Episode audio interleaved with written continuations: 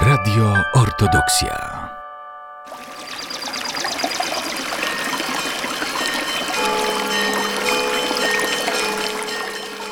Cudowne źródła Podlasia.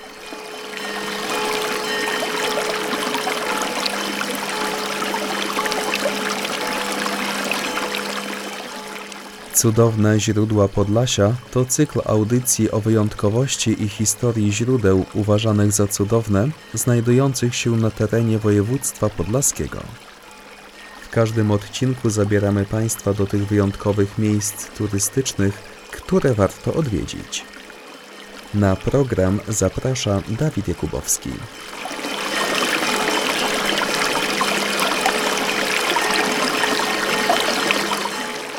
Dzisiaj opowiemy Państwu o uroczysku Koterka z cerkwią ikony Matki Bożej Wszystkich Strapionych Radość w Tokarach i cudownym źródełkiem.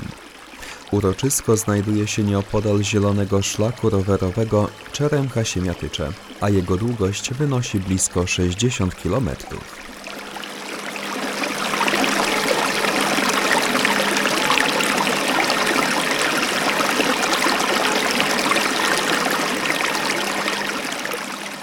Naszym gościem jest dzisiaj pani Anna Kraśnicka, przewodnik turystyczny, historyk, autorka bloga Białystok Subiektywnie. Dzień dobry. Dzień dobry. Na pani blogu znajdziemy artykuł o świętych źródłach na Podlasiu i dzisiaj spotykamy się, aby porozmawiać o mniej znanym miejscu, o uroczysku Koterka z cerkwią ikony Matki Bożej Wszystkich Strapionych Radość i oczywiście ze świętym źródełkiem. Co to za miejsce, jaka jest jego historia? Tutaj też historia jest y, dosyć dobrze zbadana. Ja bym powiedziała, że y, nie, nie tonie w mrokach y, historii. Mamy tutaj opis początków istnienia tego miejsca, tego źródełka, który mm, pozostał w książce Baciuszki Grzegorza Sosny, Święte Miejsca i Cudowne Ikony ta książka jest trudno dostępna i tam właśnie znalazłam y, y, tę legendę. Y, to znaczy, to nie jest legenda, to jest jakby nawet rok potwierdzony imię, nazwisko tej osoby, od której to wszystko się zaczęło. A mianowicie mówimy o 1852 roku, kiedy to w Święto Trójcy jedna z okolicznych tam żyjących w, w, okolicach we wsi, wsi Tokary, mm, mieszkanka nazywająca się Eufrozyna Iwaszczuk zbierała szczaw, czyli złamała świętą i żelazną zasadę, że w święto jak nie musimy, to nie pracujemy, prawda? Tylko niezbędne obowiązki y, wykonujemy. Y, no, natomiast y, owa Eufrozyna zbierała szczaw i w, w pewnym momencie ukazała się kobieta.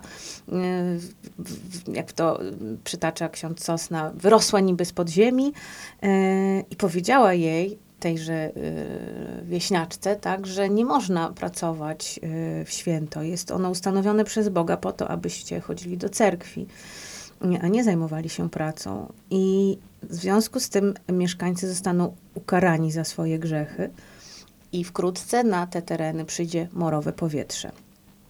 Na koniec ta postać, ta kobieta yy, powiedziała, yy, że Eufrozyna ma się udać do proboszcza, i powiedzieć o tym wydarzeniu i wraz z innymi mieszkańcami prosić Boga o przebaczenie.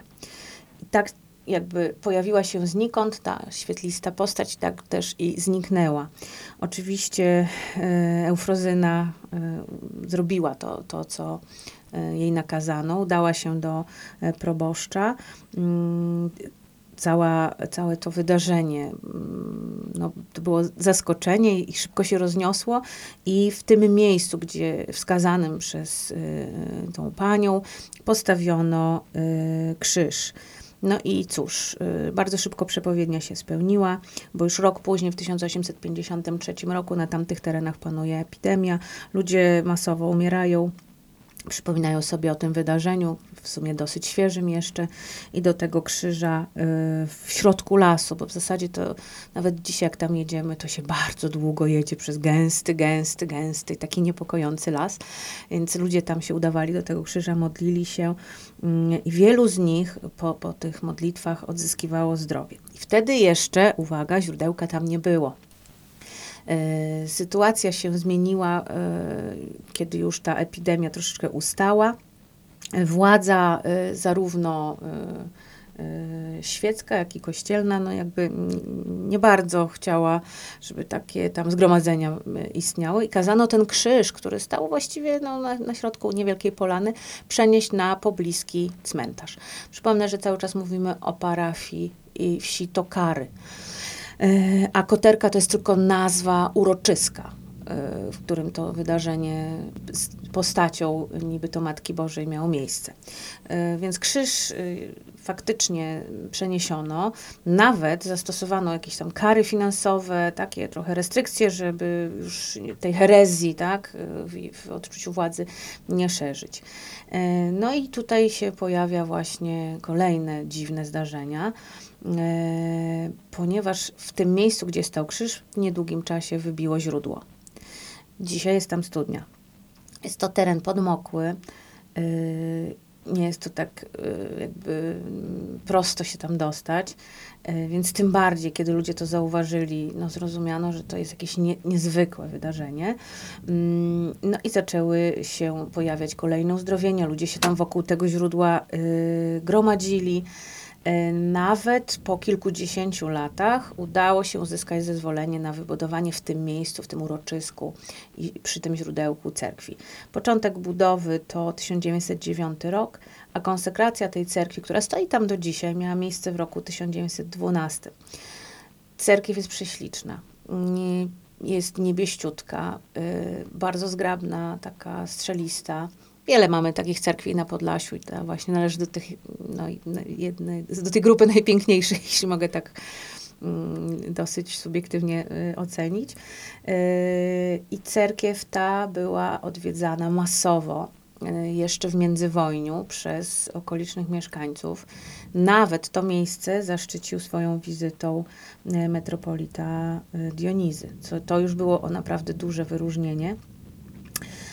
I w zasadzie no to, to miejsce jakby zaczęło się bardzo tak rozwijać, y, no tak jak nie wiem, no, no bez porównania pewnie do Grabarki, bo w Grabarce w XIX wieku to już były naprawdę dziesiątki tysięcy ludzi przyjeżdżały na spasa. Tutaj się ten, to, to, miejsce bardzo zaczęło robić popularne, ale niestety no, świat się zmienił, wszystko się kiedyś kończy i niestety to miejsce mm, poprzez prze, przeróżne polityczne e, podziały zostało odcięte od wiernych, dlatego że wieś Tokary mm, została przedzielona granicą. Cerkiew parafialna została po stronie białoruskiej, a uroczysko koterka po naszej, po polskiej stronie. I po prostu w- ludność okoliczna, która e, pielgrzymowała do tego miejsca, została od niego odcięta. No, były takie momenty w latach 90., że, że już jakby poluzowano troszeczkę te zasady. Teraz oczywiście to się znowu zmieniło, już nie ma mowy o jakimś przechodzeniu tam sobie na odpust. Mm, Natomiast y, mimo wszystko, no my, tak, ludzie z Podlasia jeździmy tam właśnie na Święto Trójcy.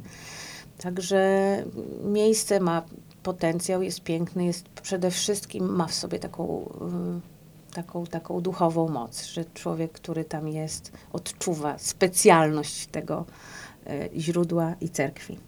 Uroczysko Koterka, o którym dzisiaj rozmawiamy, należy do parafii prawosławnej ikony Matki Bożej Wszystkich Strapionych Radość. Przy parafii działa chór, który śpiewa podczas nabożeństw.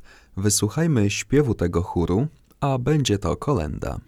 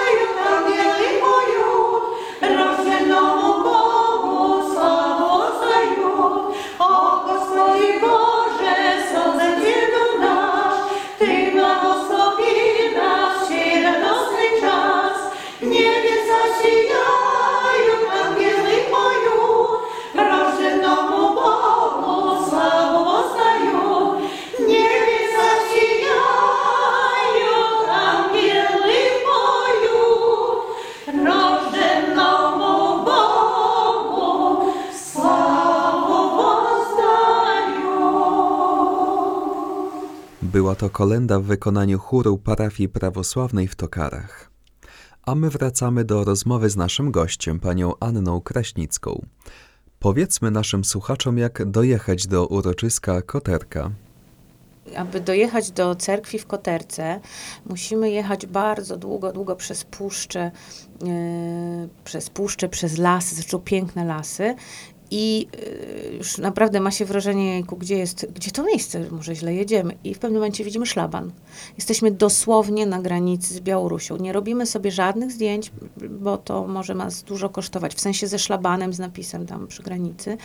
Mm, I no, po prostu cerkiew stoi tuż przy yy, granicy, więc ja nie wiem, czy w tej chwili jeszcze te, te kilkadziesiąt metrów obowiązuje tej strefy. To może trzeba by było jednak, jak się chcemy tam udać, zadzwonić do straży e, granicznej. To nas nic nie kosztuje, przy tyle co połączenie. I po prostu y, poinformować, że będziemy tam jechać. Jeszcze przed y, tymi wydarzeniami na granicy białoruskiej też zawsze tam jadąc zgłaszaliśmy czy grupy, czy turystów. E, Jeśli się nawet nie zgłosiło, to pojawiał się dron.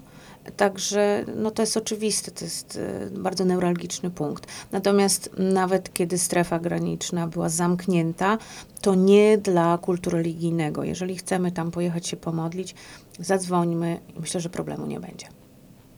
Czy znajdziemy tam też inne atrakcje turystyczne w pobliżu? Yy, No tam w pobliżu to radzę się nie kręcić po lesie, dlatego że to jest strefa przygraniczna. Natomiast tak, no, to jest nadburzańskie Podlasie. W- Właśnie te inne cerkwie, no, Grabarka, yy, Zwiałowy Zakątek, Mielnik, Drohiczyn, Siemiatycze. Dzisiaj chciałabym jeszcze wspomnieć o wydarzeniach takich cyklicznych, które tam mają miejsce. Yy, Bardzo dużo imprez yy, takich yy, poświęconych na przykład produktom lokalnym czy tradycjom lokalnym organizują Siemiatycze. W Drohiczynie odbywa się niesamowity spływ kajakowy, 500 kajaków. Niedaleko, tam w tej okolicy, znajduje się jeden z najpiękniejszych skansenów na terenie Polski, czyli skansen w Ciechanowcu.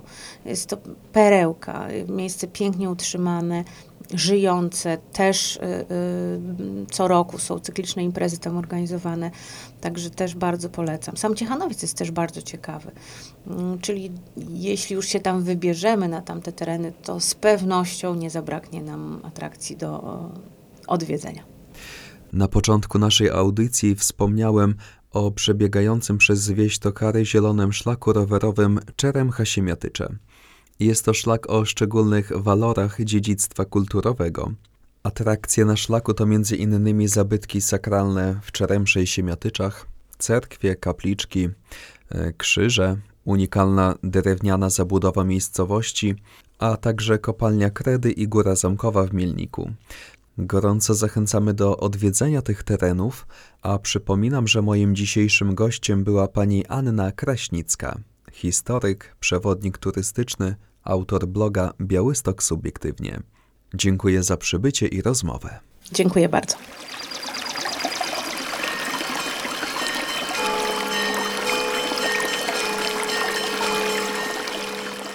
Za uwagę dziękuję Dawid Jakubowski.